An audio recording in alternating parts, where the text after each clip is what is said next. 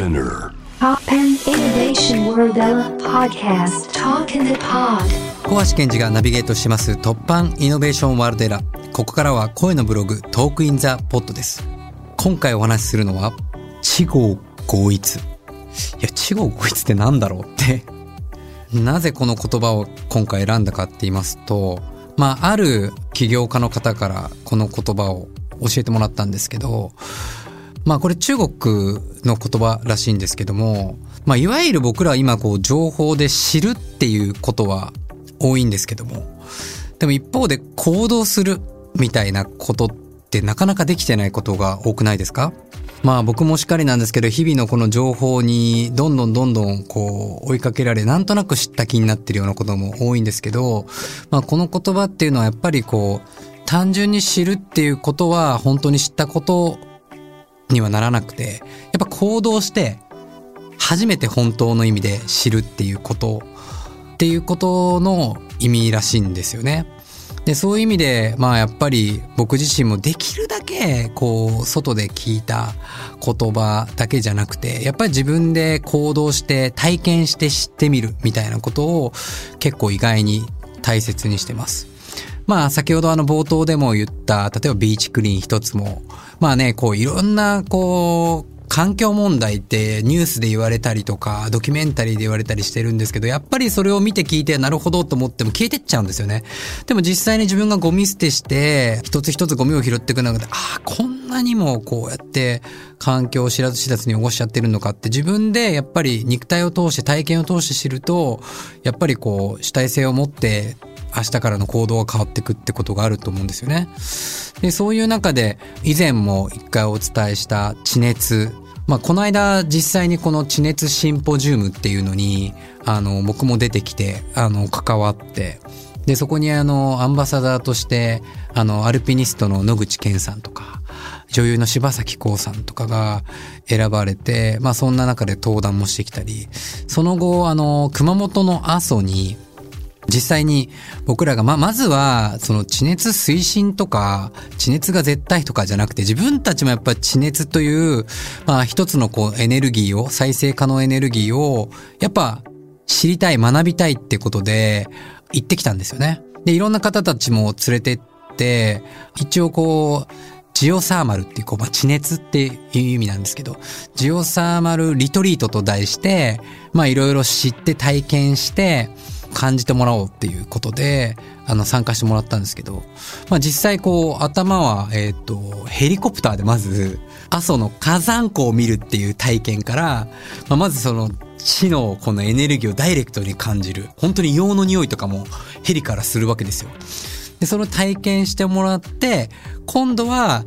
地に降りて、今度その地の力、地の熱で、あのー料理した地熱料理をみんなでいただく。それはジオサーマルダイニング。で、そういうこう、上からと地からのものを内側に入れた後に、実際に地熱発電所に行くみたいな。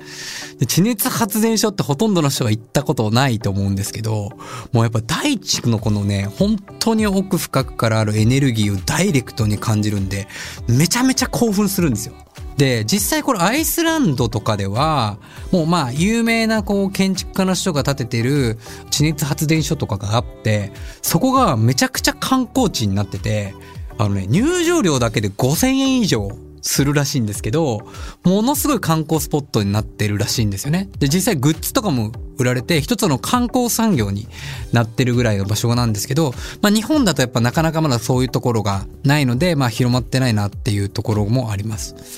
で、まあそういうのをこう、体験した後に、今度、実際に地熱で、まあ、循環してる、まあ、小さな、こう、モデルシティ、モデルビレッジみたいなところがあって、そこに行って、実際に、こう、地熱の熱を利用した、例えば野菜とか、饅頭とかを自分たちで作って、それを、こう、ふかすみたいなことをやって、それをいただくみたいなことを体験したりとかしたんですよ。で、まあそういう体験をみんなしていくうちに、だんだんだんだんと、いや、これってめちゃくちゃ豊かだよね、と。僕ら例えば当たり前に、普段こう、まあエネルギーは、ね、今日今こうやってこの電波を聞くのって何かしらのエネルギーで電気をいただいて生活してるんですけども、でも当たり前にあって見えないから、何かからもらってるって感じがしないんですよね。でも、地熱は、あの、目に見えるんですよ。この、こう湯気も含めて、わーって蒸気が。で、すごい感じるんで、あ、このものから自分たちが何かいただいてるんだなっていうのをダイレクトに感じるんですよね。で、実際にそこで地域がこう循環してるみたいなことが目の当たりにするんで、まあこれはもう一つのなんかこうウェルネス、ウェルビーイングみたいな観点でもそうだし、まあこうやり方次第には先ほど言ったみたいなその観光資源にもなるなってすごく気づいていくわけですけど、でもなんでこんなに地鉄っていうものに対して誰も知らないのか。これが本当に僕は不思議だなって自分自身も思ってるんですけど、というのは日本っていうのはポテンシャルがめちゃくちゃあるんですよね。日本はこの火山大国で、もう本当に世界の中で稀に見る火山大国で、世界第3位の地熱資源保有国。もう本当にこう、地熱って、あの、太陽光や風力のように発電量が昼夜、年間で変動することもなく、1年365日、1回掘れば朝から晩まで24時間発電し続けられるんですよね。で、その上に、その上、地球内部の熱を利用するために、半永久的に1回掘ると、エネルギー源が枯渇する心配がないんですよ。なのに広まってない。まあもちろん開発コストが、あの、ものすごいこう高いとか、まあ温泉事業者の理解が得れないとかいろんな問題はあるんですけど、でも皆さんね、日本って知らなかったと思うんですけど、エネルギー自給率実は約10%っていうめちゃくちゃ低い国なんですよ。じゃあ、他のじゃあ僕らのこのエネルギーってじゃあどっから来てんのっつったら、90%約海外からのものに依存してるんですよ。で、やっぱりこのまま、この海外のエネルギー源に、あの、依存していると、まあね、この昨今のいろいろこう、国際情勢もありますけど、まあ、いきなり突然、それが途絶えてしまうみたいなことになり得るなと。って考えると、まあ、もちろん、もちろん全てが地熱に変われないんですけど、やっぱりこう、地産地消で取れるこのエネルギーを有効活用しない手はないんじゃないのかなと思うわけですよ。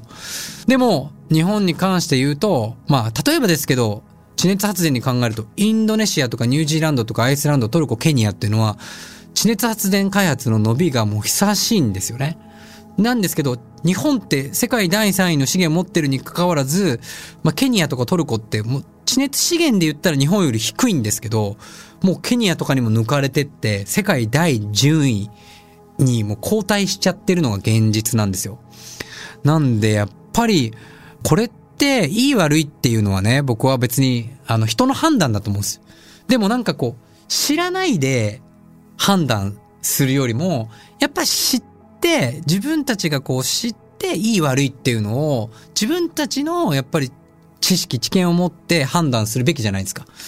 だからやっぱそういう意味で、まあこれから日本のね、こう生き残り、まあ本当にこの、代替エネルギーのこの再生可能エネルギーの一つとして、選択肢として、今まで入ってなかったんですよ、ほとんど。だから一つやっぱり感じてもらう、そして知ってもらうっていうのを通じて、まあもう一つの地熱の可能性っていうのが広まってったらいいなと思うんですよね。でもちろんなんか他のエネルギーよりも、まあ例えば地熱だったら、まあ例えば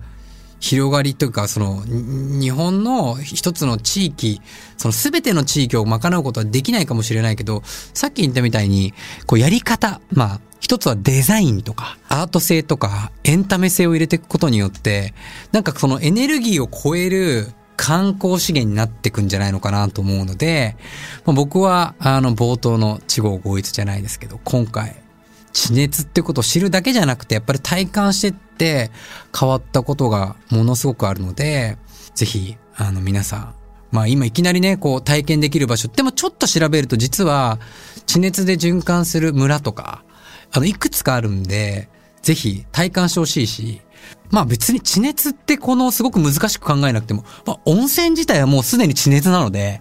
例えば野沢温泉に行って、あの、あそこで、あの、温泉卵を自分で茹でて食べれるんですよ。それもすでに地熱を利用した体験ですし、まあ温泉に入ること自体が 地熱なので、そう思うとそんな難しいことじゃないと思うので、興味持ったらこうやってラジオで情報で知るだけじゃなくて、ぜひね、自分の足を、体を使って体験して、地合合一、ぜひ、あの、実感していただけたらなと思います。